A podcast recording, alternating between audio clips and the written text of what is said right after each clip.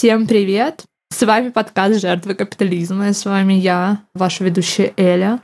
Я ваш ведущий Диян. Просто твой тон передает максимально все эмоции, которые сейчас, мне кажется, вот в повестке дня.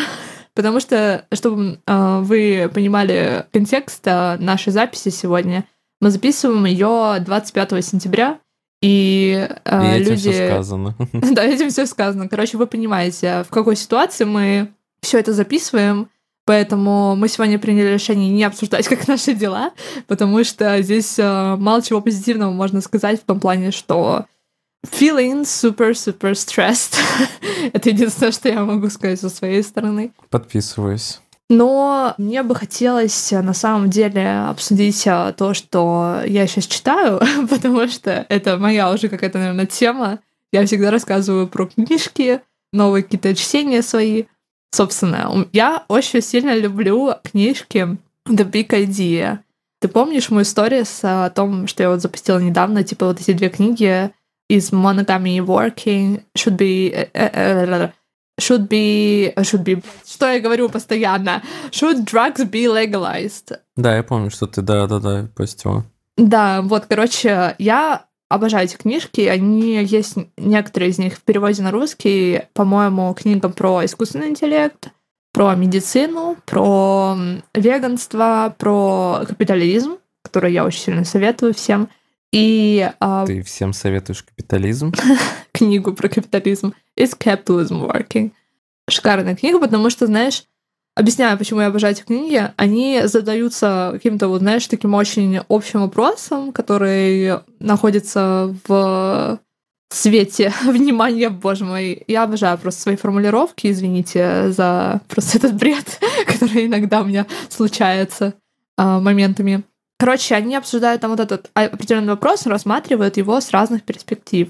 Типа, хорошая сторона, плохая сторона, что-то между и вывод. Если очень общо описать э, концепт этих книг, э, мне очень нравится то, что эти книжки, они типа построены на принципе интерактивности обучения, и там очень много картин, каких-то, знаешь, интересных фактов, там всегда есть определение всех терминов, что там значит, э, не знаю, демократия, иногда типа такие термины там объясняются. И знаешь, как-то вот типа для чайников. Но мне очень нравится такой формат, потому что я не люблю, когда книга типа овер сложная, овер интеллектуальная, и как бы все равно она направлена в какие-то массы, знаешь. Книжку, которую я читаю, это книжка про моногамию. И она супер интересная, и я хочу этим сделать такой, знаешь, а, подогрев да, да. к выпуску, который выйдет в феврале. В общем, будем обсуждать моногамию, будем обсуждать отношения, э, и все вот эти вот концепты, рассматривать их с разных углов, и мне кажется, это будет супер интересно. Такие вот дела. Короче, всем, кто может купить эти книжки, советую их очень.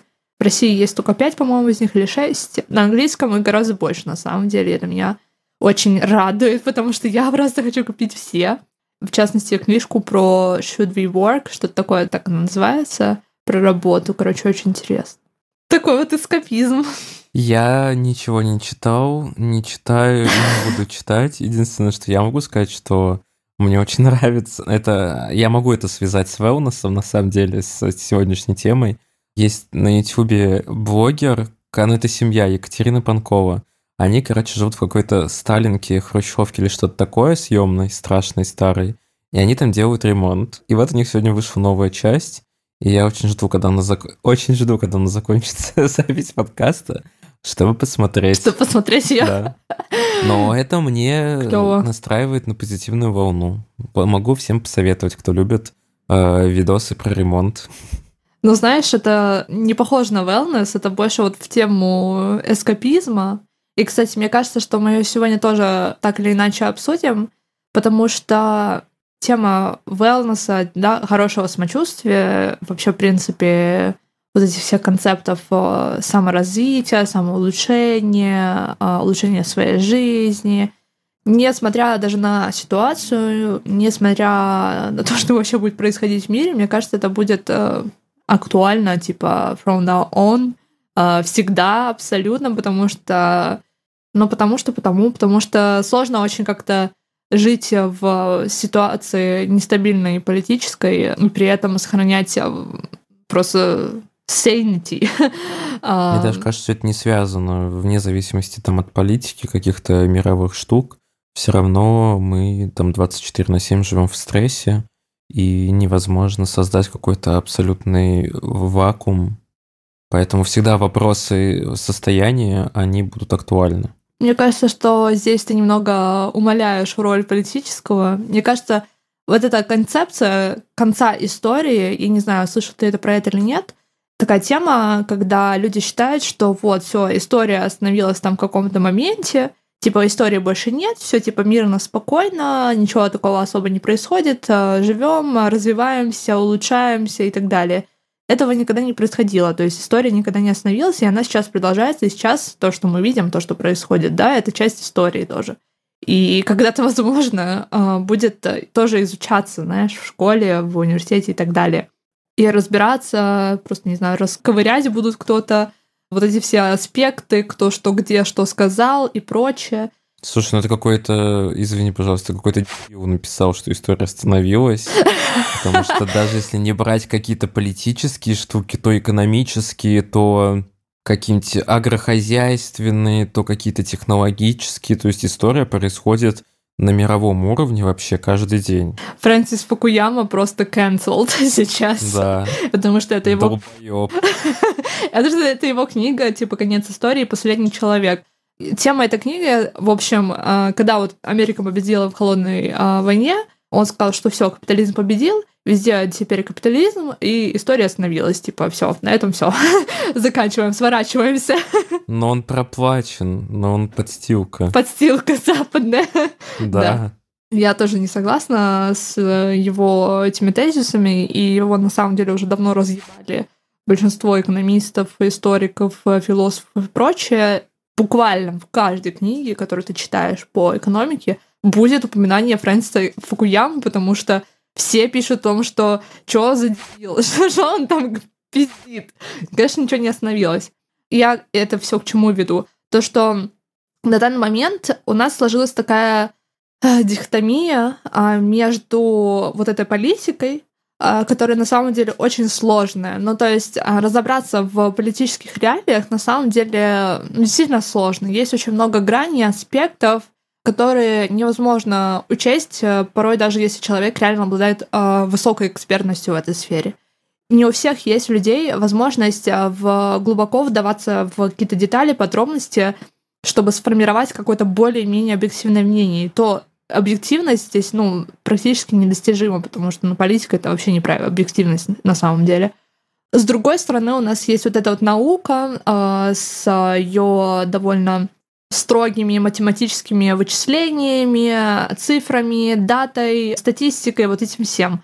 И это также очень сложно человеку понять, и сложно в этом разобраться, и, ну, твой мозг, он не может воспринимать такие огромные объемы информации, и вот эта сложность мира, ее быстрота того, насколько все быстро меняется, вот это вот э, мем про то, что горизонт планирования теперь 10 минут, э, ну, блин, серьезно, это это просто взрывает мозг. И создается такой гэп между тем, что нам советует наука, типа, да, знаешь, а вот э, кортизол, стресс, чтобы там, не знаю, не испытывать стресс, нужно гулять, там, не знаю, заниматься физическими упражнениями, выпить тут, тут вот эту таблеточку, и типа все ок. А с другой стороны, есть политика, политическая реальность, которая на нас, как на людей, на живых существ, очень сильно влияет. И пока что-то не меняется в политической обстановке, мы продолжаем испытывать стресс, ну, под гнетом вот этой системы. И а за счет того, что в науке нет никакой философии, как делить вот с этими проблемами, мы а, зачастую как бы обращаемся к спиритуальности. Здесь имеется в виду не только именно, да, буддизм. Мы не становимся от этого буддистами, от того, что да, мы такие типа, ой, сейчас там, не знаю, помедитирую или что-то еще люди больше обращаются к религии, к каким-то вот этим спиритуальным штукам, а также там к астрологии, таро и прочее, прочее. И это вот за счет э, этого вакуума, который создается между двумя этими системами. Что интересно, в этой ситуации, то, что чем дальше мы, типа, уходим вот в эту спиритуальность, да, тем а, более политичными мы становимся на самом деле. Потому что, ну, типа, если, знаешь, все вот эти блогеры, которые а про саморазвитие, про self-help, они очень редко говорят про политику. И получается так, что мы как бы остаемся в каком-то статусе кво, то есть политическая система становится типа хуже, все становится хуже, э, становится еще больше стресса, мы типа больше ходим в какую-то типа а пассивность. Но это тезис такой, ты на самом деле я хотела сегодня это обсудить более подробно, что мы думаем на этот счет. вот такое вот заряженное начало этой серии. Такое, знаешь, с первых минут такое грузилово жесткое. Да.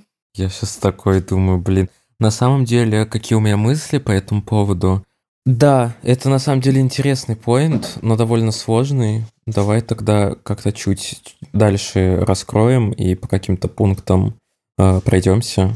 В частности, как ты написала, кавычка открывается восточная, кавычка закрывается wellness.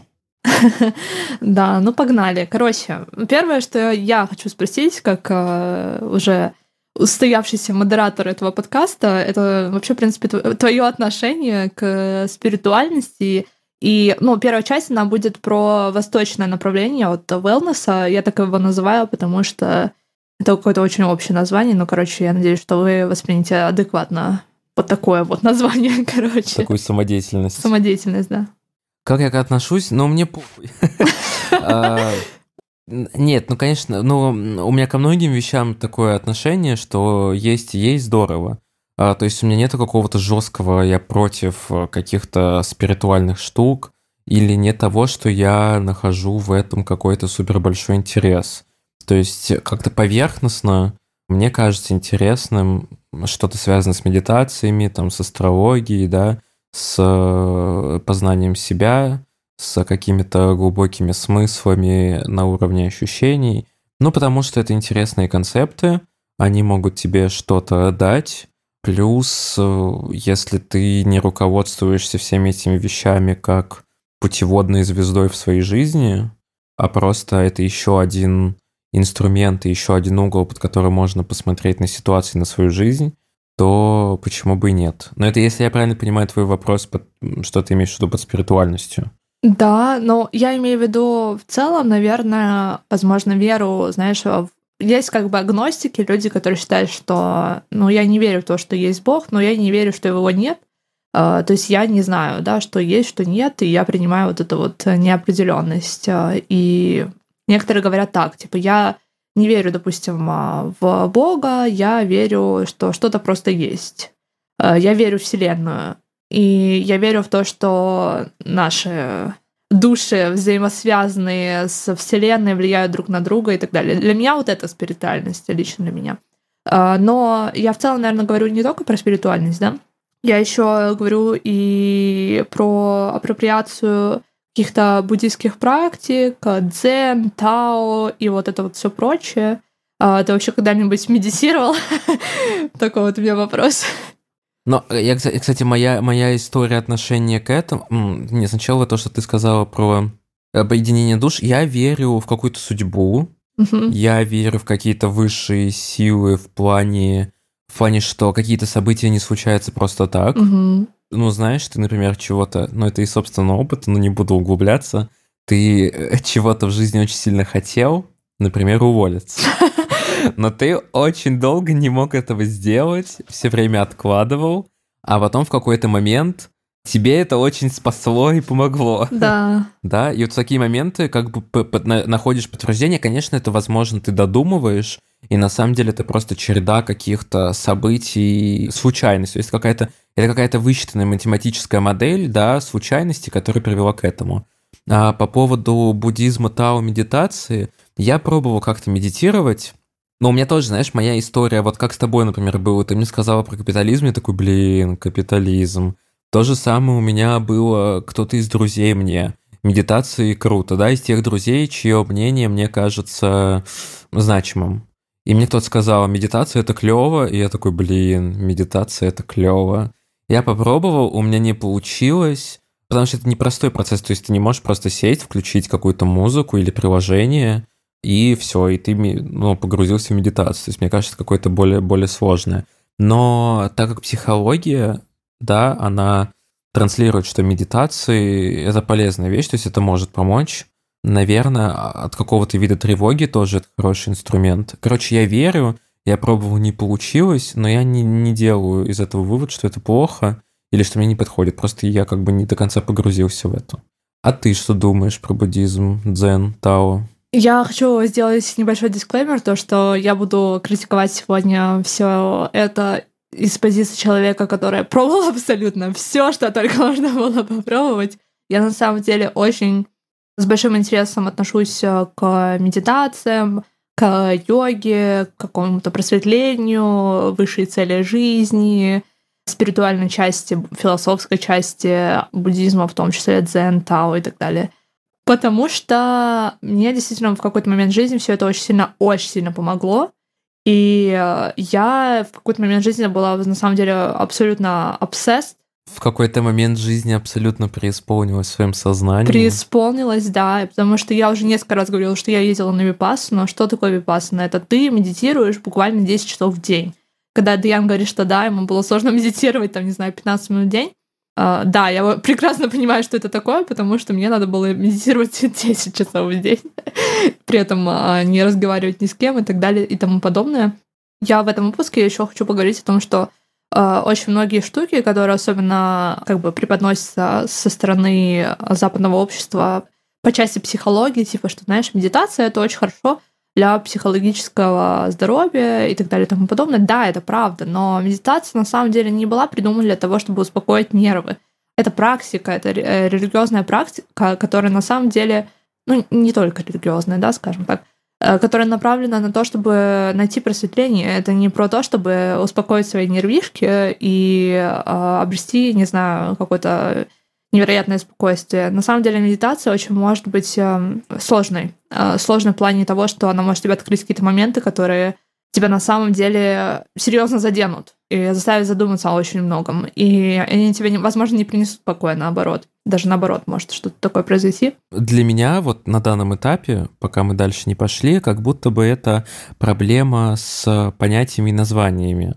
Медитация, да, само слово и концепт пришли из там буддизма и так далее, но сейчас то, что называется медитацией, это, ну, приняло немного другую форму. Но мне кажется, можно решить эту проблему, если назвать это медитацией. Потому что, например, то, что я понимаю, да, ну, сейчас под медитацией, это первое, например, процесс, когда ты даешь себе прочувствовать, ну, прочувствовать, остаться наедине со своими эмоциями. Да, потому что мы очень часто задвигаем, например, в дальний ящик, ну, вот про себя, ну, опять же, по своему опыту, а, я стараюсь избегать от э, чувствования каких-то чувств. Сори за тавтологию. А, например, когда ты отключаешь на какой-то момент, ну, то есть ты не потребляешь контент, ты не погружаешься в работу, ты не ешь, ты не занимаешься спортом, а ты вот просто лег и, например, просто вот чувствуешь, думаешь о своих чувствах, думаешь о своих переживаниях и позволяешь себе там поплакать, позволяешь себе погрустить, позволяешь себе потревожиться. То есть для меня, например, это можно назвать медитацией, хотя это не имеет никакого отношения к тому, о чем изначально это планировалось. Или, опять же, какие-то есть инструменты, как справиться с тревогой. И их тоже можно назвать на самом деле медитацией, потому что это там, ну вот это дышать квадратом, считать пальцы, разговаривать с предметами. То есть это тоже какой-то процесс медитирования, ну, как я уже сказал. Просто если это по-разному назвать, то, что было до и то, что сейчас, тогда не будет такой как бы апроприации и проблемы. Вот мне кажется, как-то так кажется. Смотри, ну то, что ты сказал, то, что иногда лечь, прочувствовать свои эмоции, э, то, что это не медитация, на самом деле это может быть даже больше меди... ну, в истинном смысле медитации, чем то, что сейчас апроприировано и называется медитацией. Но раз уж ты затронул тему апроприации культурной, то я хочу сразу про нее немного рассказать, потому что это очень важно понимать, что йога, медитация, буддизм, аюрведа, китайская медицина, чакры — это все понятия, которые в западной культуре зачастую понимаются абсолютно неправильно, абсолютно без контекста исторического. И это очень-очень важно понимать, если вы хотите заниматься этим, если вы хотите считать себя йогом, медитатором, есть такое слово или нет. Короче... А, медиатором. Медиатором. Обожаю. Потому что все эти аспекты, а, все эти направления занятия, практики максимально упрощены в западном их варианте. А, Но и... же там все дивы, ну на дивы рассчитано. Да, и на самом деле они апроприированы с очень даже понятной целью, чтобы получать из этих практик деньги. Например, йога Купите коврик, э, не знаю, купите кристаллы, купите свечи, купите, не знаю, леггинсы, бра, что-то еще купите, не знаю. Обязательно будет э, йога, и купите вот ссылки вам, пожалуйста, приобретите эти товары, чтобы заниматься йогой. При этом есть очень интересный подкаст э, Decolonizing Wellness, называется. Просто потрясающий подкаст, советую. Он как раз про вот эту тему, то, что для того, чтобы заниматься йогой, для того, чтобы заниматься медитацией, абсолютно не нужно покупать никакие коврики, никакие, не знаю, кирпичики, специальную спортивную одежду. Этим можно сейчас заниматься, на самом деле, без всего этого, потому что все эти практики, на самом деле, в своем начальном варианте были рассчитаны на, на универсальность. То, что любой абсолютно человек может им заниматься. А в нашем западном обществе это практики, которые принадлежат элите если посмотреть, кто просто невероятно увлекается и продвигает все вот эти темы self-help, wellness и прочего, это, как правило, элита. Это люди, которые имеют много ресурсов э, финансовых, э, временных э, и прочих. И э, зачастую они также, ну, буквально апроприируют эти концепты, то есть э, мы занимаемся йогой не у учителя, который, да, этнически из места, где йога произошла, э, появилась, э, тот человек, который реально знает, что он делает, тот человек, который, не знаю, путешествовал, учился у мастеров и так далее. Это просто какая-то белая женщина, которая сходила на курсы, и вот а теперь она преподает йогу. Типа она говорит том, что она знает, что она делает. Слушай, я, видимо, вообще жертва капитализма, потому что мне настолько все равно, что это все апроприировали. Но вот если брать конкретно про йогу, я просто йогу воспринимаю как э, некую спорт-нагрузку, потому что это статодинамическая нагрузка, и это физически тяжело. То есть для меня йога вообще не про э, спиритуальность. Для меня йога — это спорт. И знаешь, почему так? Потому что я жертва капитализма, и, капит... и, и вас Запад мне это продал. Потому что действительно тот э, концепт, э, то, как ты сейчас воспринимаешь, это идеально ты описала то, как э, его продали на западном рынке. Это занятие физически требующее много большой отдачи для людей, которые имеют большую гибкость. То есть это люди, которые не имеют инвалидности. Как правило, это худые люди, как правило, это и белые люди в том числе. То есть это вообще ничего общего с а, реальной йогой не имеет. Потому что йога вообще, э, ну, то, что я сказала, она была, она задумана как универсальный концепт, э, доступный абсолютно всем. И грамотный учитель может йогу привнести и дать абсолютно любому человеку. И что интересно тоже вот этом концепте, понимание исторического контекста, скажем так. То, что я вот узнала нового из этого подкаста, то, что йога вообще искоренялась колонизаторами, когда они вот захватывали южноазиатские страны, потому что в тот момент, когда происходил вот этот процесс колонизации, Индия включала в себя гораздо больше стран, которые сейчас являются независимыми государствами. Поэтому очень сложно сказать, что это было только в Индии. Это было также и в других государствах. А вот. Поэтому используют а, понятие именно Южной Азии. Эти процессы происходили с очень многими вещами. Даже история с одеждой, то, что вот э, сейчас там люди, не знаю, надевают, белые люди надевают на Хэллоуин, знаешь, э, костюмы индийских э, женщин. Это буквально вариант, который был навязан ну, не в большинстве случаев, я сейчас, наверное, пишу. Короче, а, некоторые одежды, которые мы сейчас воспринимаем как этнические, да, локальные, это на самом деле тот вариант, который сформировался после колонизации, потому что люди подстраивались под восприятие белых мужчин, которые приходили и навязывали то, что грудь вообще-то это очень сексуально, поэтому закрывайте ее. Понимаешь, о чем я говорю? Понимаю, да. Мне кажется, вот концепт деколонизации и именно уважение к этим практикам, а не их апроприирование, это очень важно, потому что только так ты можешь реально а, глубоко постичь как бы истину этих практик, что они хотят а, собой донести. И э, в этом плане мне очень сильно понравилось вот мой опыт э, випассаны, потому что он был, типа, как бы создан максимально в соответствии с тем, какой он должен быть реально. Ну, типа, в любом месте мира он одинаковый буквально. И одинаковые правила ко всем, вне зависимости от того, насколько людям в белой Швейцарии это нравится или нет. И что мне тоже забавляет, что есть много разных версий, на самом деле, в Европе и там в других странах. А, в странах Европы, и Европа и другие страны. Такая ты псевдоинтеллектуалка. Географию выучи сначала, а потом рассказывай нам про апроприацию. Да, короче, появляется очень много вариантов, типа випасана на три дня с мясом, потреблением мяса и вот этого всего. Я такая, типа, чё?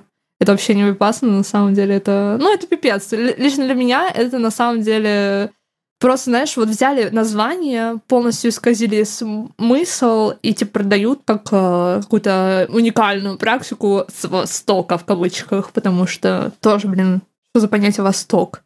Блин, я даже не знаю, что-то я, я как-то не знаю, как к этому относиться, потому что, с одной стороны, очень интересно то, что ты рассказываешь, и, наверное, это какая-то проблема, но с другой стороны, блин, чё бы нет. Понятно, что тут есть какая-то грань, когда люди слишком много ударяются во все эти псевдо, да, как мы сделали вывод, э, как ты рассказал эти практики, и они считают, что... Ну, то есть они не осознают, что это просто какое-то занятие за деньги, которое на самом деле ничего не имеет к отношению к каким-то глубоким серьезным вещам.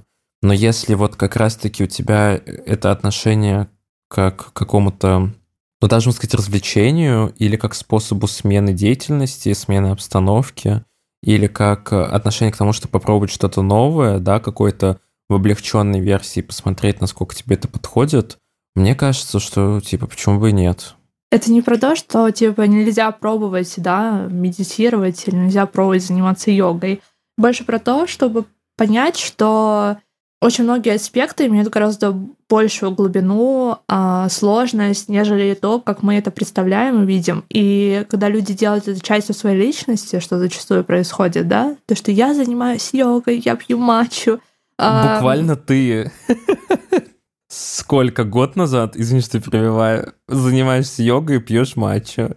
Я могу критиковать это только потому, что я через это все прошла, понимаешь? И я не говорю о том, что люди, которые через это все проходят сейчас, это плохие люди. Я говорю о том, что это было бы круто, если бы больше людей осознавало то, что это очередная грань консюмеризма. Блин, это очередное потреблятство, блин. Купи книги, купи матчу, купи венчик, какую-то специальную одежду, кристаллы. Вот если ты начинаешься ударяться вот эту вот степь, так скажем, то просто в какой-то момент нужно понять, что типа тебя наебали.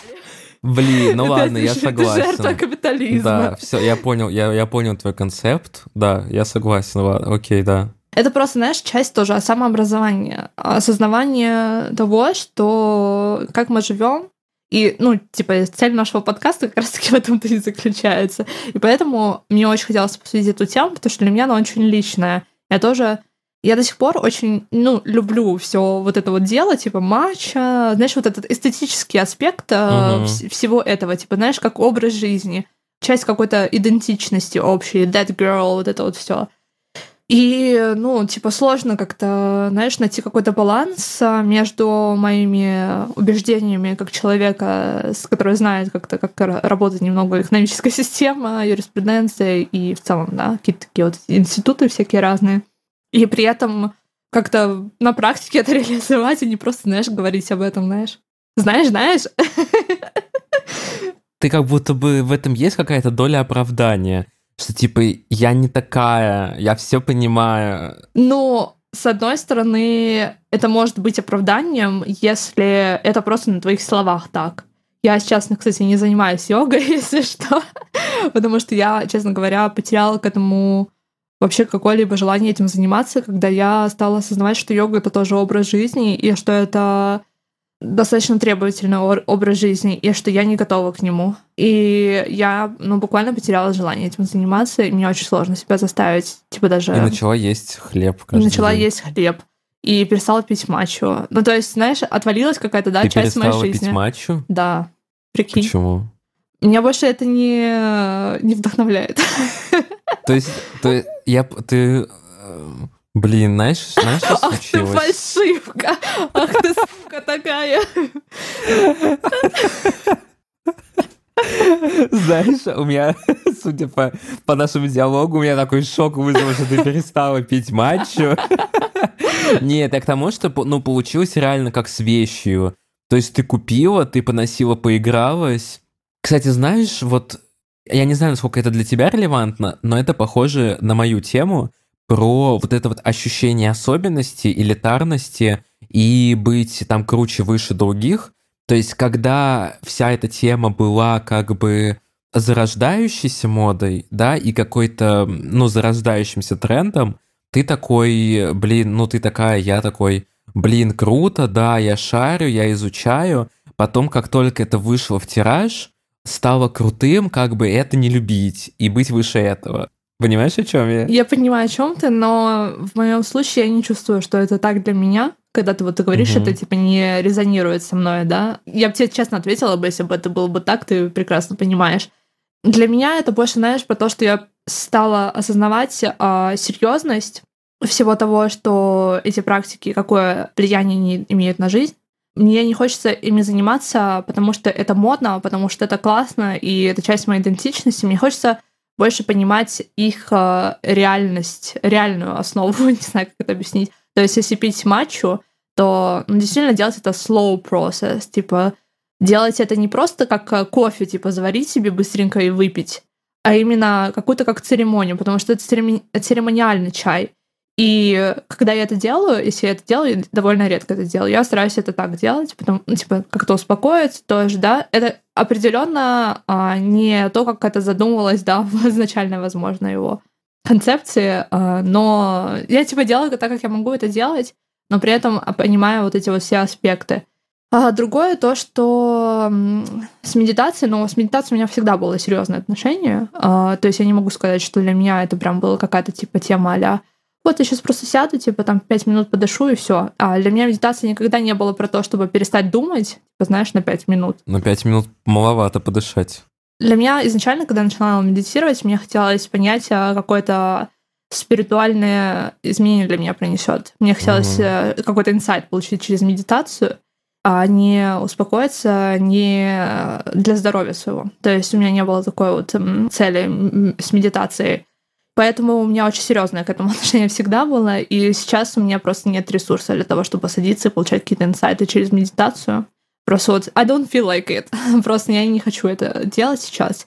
И я не могу понять, почему я это не хочу делать сейчас. Мне очень сложно, на самом деле, с этим разобраться.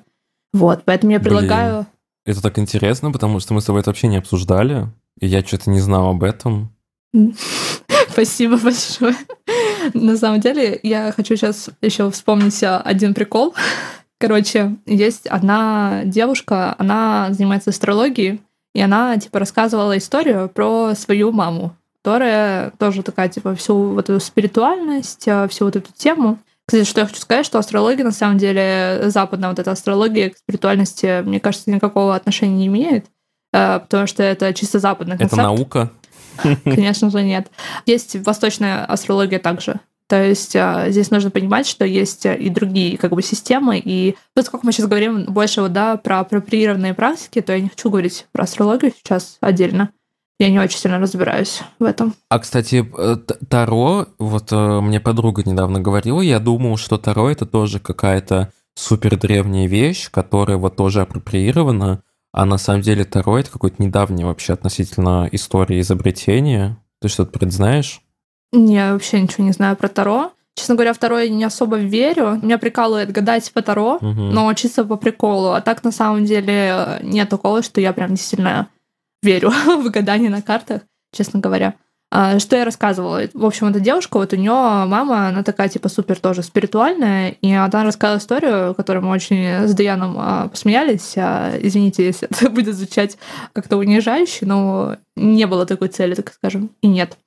В общем, она рассказывала то, что ее мама летала, типа, над сектором газа с медитациями, а у них была какая-то статистика, то, что это действительно влияло на частоту конфликтов в этой зоне. Это было очень-очень смешно, потому что мне кажется, что это как раз-таки иллюстрация того, что я сказала в начале, Помнишь, когда я говорила, что остается вот этот gap Мгм. между наукой и... Ну, наукой чем-то, да, рациональным, понятным нам, и политикой, где вообще ничего не понятно, никто ничего не может разобраться и так далее. Вот идеальная иллюстрация того, как этот gap заполняется. Люди, блин, медитируют над сектором газа и думают, что они этим спасают мир. Вам нужно, а, Чек-лист. частный самолет обязательно, на, желательно на двоих человек только. Потому что только там сосредоточение энергии будет. Да, вообще идеально вот одному летать на частном самолете, типа как Кайли Дженнер. Потом, Б, Мгм. вам нужно заняться медитациями. И, конечно же, вам нужно медитировать 10 часов в день. Это тоже обязательное условие. Затем, В, на частном самолете вы должны пролетать над э, конфликтными территориями и медитировать, и молиться за мир во всем мире, точнее, медитировать на мир во всем мире. И только таким образом мы сможем создать мир во всем мире. Да, это вообще определенно только так. К следующему выпуску подкаста, чтобы все это сделали. Да. Если нет, то не знаю. Мы помедитируем над вами, и вам будет плохо.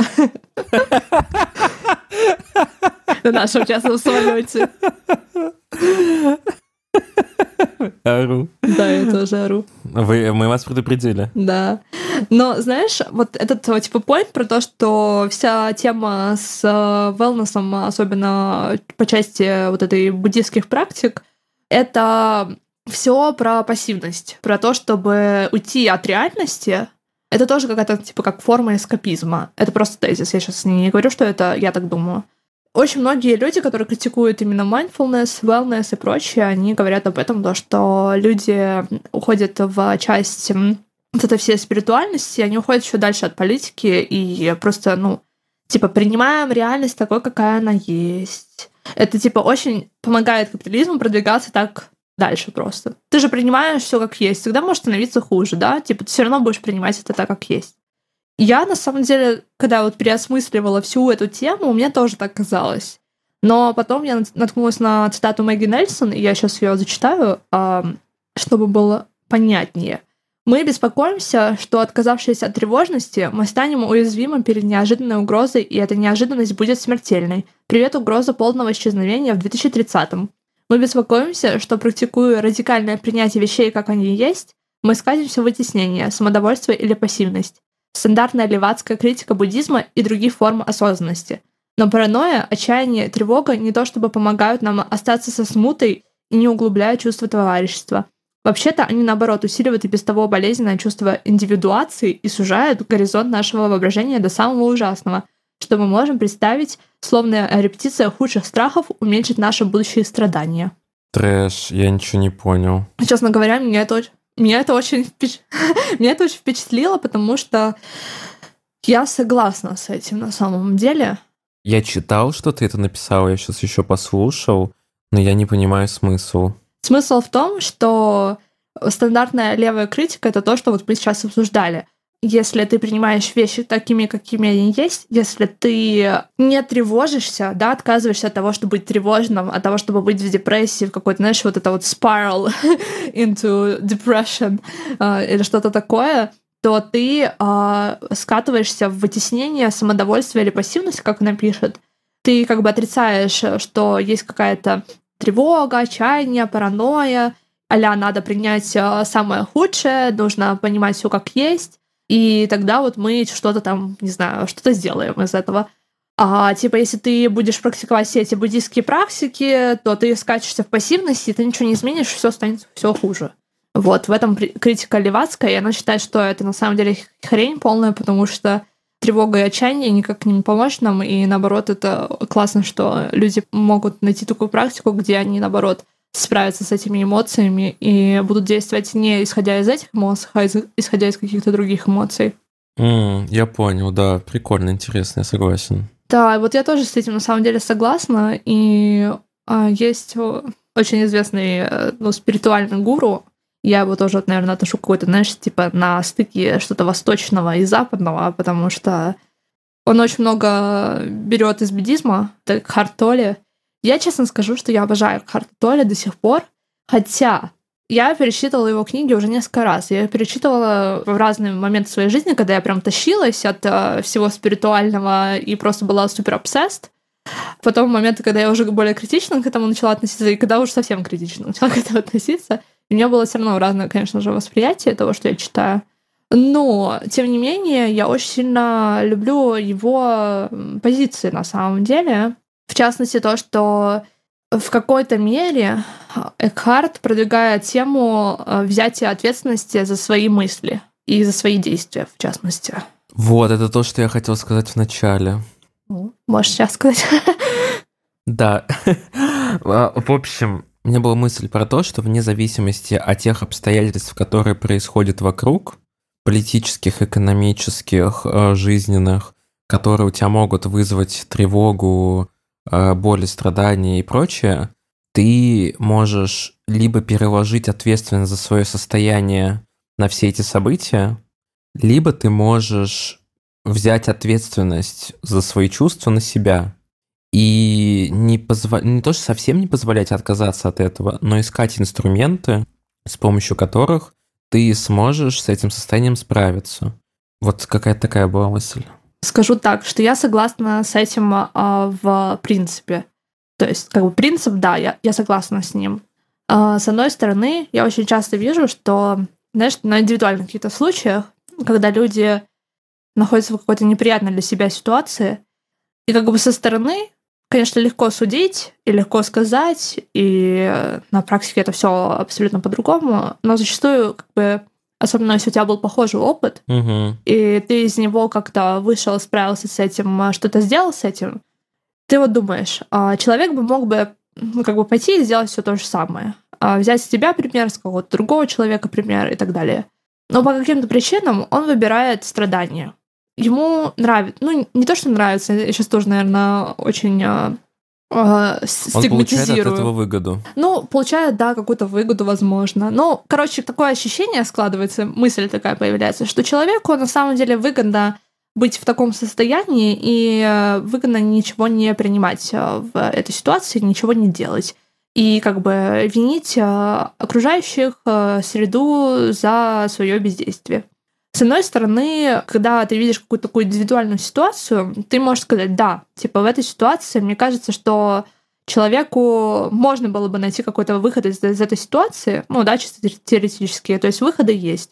Особенно, когда ты через это же проходил, и ну, у тебя определенно есть предубеждение по поводу того, как нужно справляться с такими ситуациями. Но с другой стороны, мне кажется, что здесь опять же такой, знаешь, гиперакцент на том, что ты ответственный за свою жизнь. Ты, типа, хозяин своей жизни. Только ты принимаешь решения в твоей жизни. Но это крайность. Ну да, это крайность, но получается так, что в основном люди судят в этих крайностях, понимаешь? То есть э, люди постоянно говорят, что вот, ты там такой-то, такой-то, и это все потому, что ты ленивый, или потому что ты такой-то. И мне кажется, что такое может произойти, даже если ты видишь э, случай индивидуальный, но у тебя недостаточно знаний, как работают социальные процессы. Мне так кажется, что иногда очень э, нужно себя, типа, в своих мыслях, вот эта тема, да, ответственность хотя бы за свои мысли, да, о том, что ты думаешь. Ответственность за то, что ты контролируешь. Это для меня очень важно лично, вот для меня. То есть я считаю, что в той части, где я контролирую, что-то, где я на что-то могу повлиять, это только моя ответственность. Никто не придет и не спасет меня. Если я не, не сяду, допустим, э, и не буду, не знаю, искать работу самостоятельно, подаваться на какие-то там э, темы, не знаю, гранты получать, что-то такое. Ну, короче, я могу сесть, я могу это сделать. если я не буду это делать, работа ко мне сама не придет, допустим, да? Или не придет ко мне грант на обучение, или что-то еще. Я должна этим заниматься.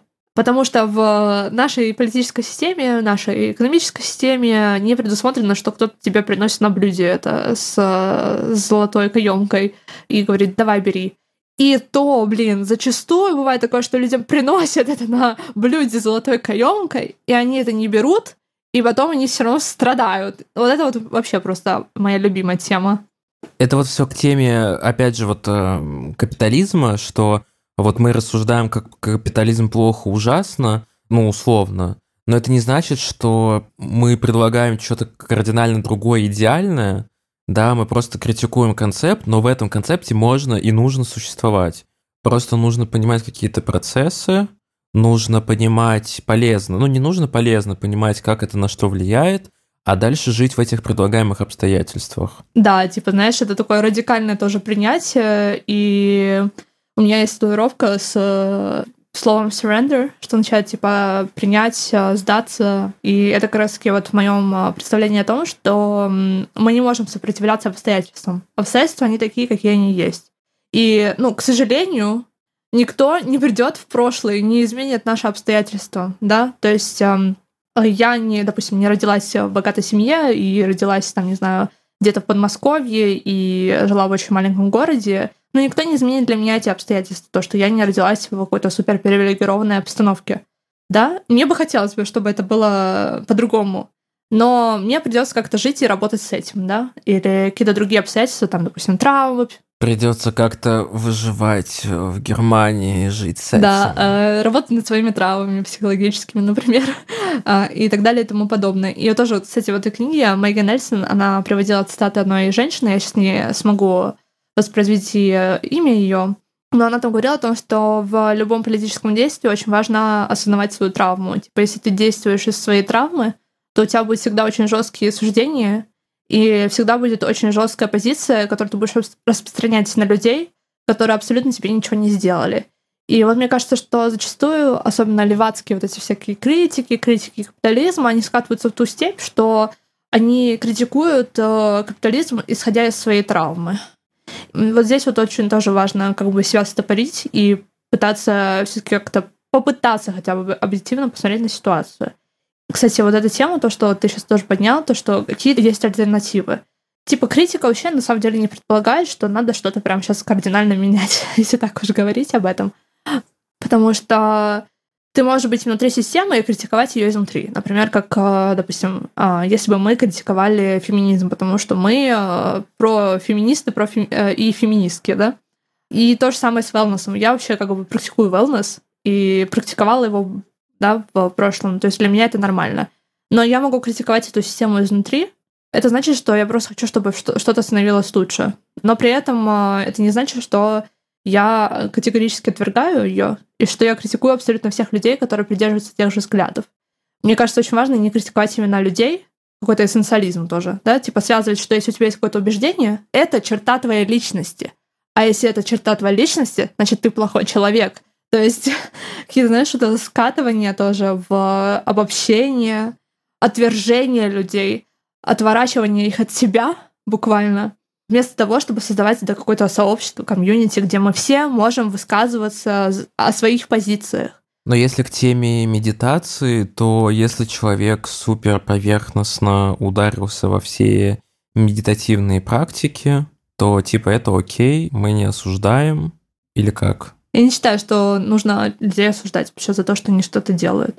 Я думаю, что нужно критиковать концепты, нужно критиковать э, в целом э, устройство общества, систему. Ну, иногда, наверное, каких-то конкретных личностей, если они делают реально очень-очень большой импакт. Например, какие-нибудь миллиардеры, да? Mm. Эти люди действительно делают огромный импакт на глобальное потепление, на то, как мы работаем, на то, сколько мы получаем денег и так далее. Эти люди буквально ответственны за очень многие вещи. Мне кажется, вот эта прямая ответственность, это очень важно. Потому что когда мы начинаем говорить о косвенной ответственности, мы нагружаем людей бременем вины зачастую, потому что очень сложно человеческому мозгу разделить ответственность и вину. Угу. Типа это огромная спиритуальная на самом деле работа, чтобы начать относиться к каким-то таким понятиям объективно и холоднокровно. И абсолютно большинство людей не могут к этому относиться холоднокровно. Чем мы ожидаем? Нужно быть реалистичными в каком-то плане, мне кажется. Ну, в общем, на данном этапе, я думаю, ты согласишься, мы можем сделать вывод о том, что в wellness и во всех этих концепциях есть много вопросов. Просто полезно посмотреть назад и подумать, как это было, что это принесло, как это стало. Да, посмотреть с позиции капитализма, а, что нам это многое продает, и это ради зарабатывания, опять же, денег. Но при этом, если благодаря этому у людей получается уменьшить уровень тревоги или получается выстроить барьер между внешним и внутренним, то типа окей, без осуждения. То есть мы не про то, что это все плохо и ужасно. Просто про то, что если вы чем-то занимаетесь, интересуетесь, то полезно э, глобнуть, э, полезно копнуть в какой-то глобальный концепт этих вещей. Глотнуть. Глотнуть. Полезно глотнуть. Ну, всегда полезно, да. Да, да, жиза. Да, короче, если вы медитируете, продолжайте медитировать, это классно, здорово, полезно, но также советуем а, увлечься историей медитации и узнать что-то побольше. Если вы миллиардер, который медитирует, то вы долбоёб. Да. Все, cancelled. И, и летать на, на частном самолете, медитировать не помогает спасти мир. Да, определенно. Всем хорошей недели, хороших двух недель до следующего нашего подкаста. Подписываемся на наши социальные сеточки. а, Смотрим Ставим наши лайкочки. лайкочки, смотрим наши тиктокочки и тиктоксы. И да, короче, И смотрим наши тиктоксы и делаем детоксы. делаем детокс, а также не забываем про критику слона Макса. Да, да, да. Да, всем пока.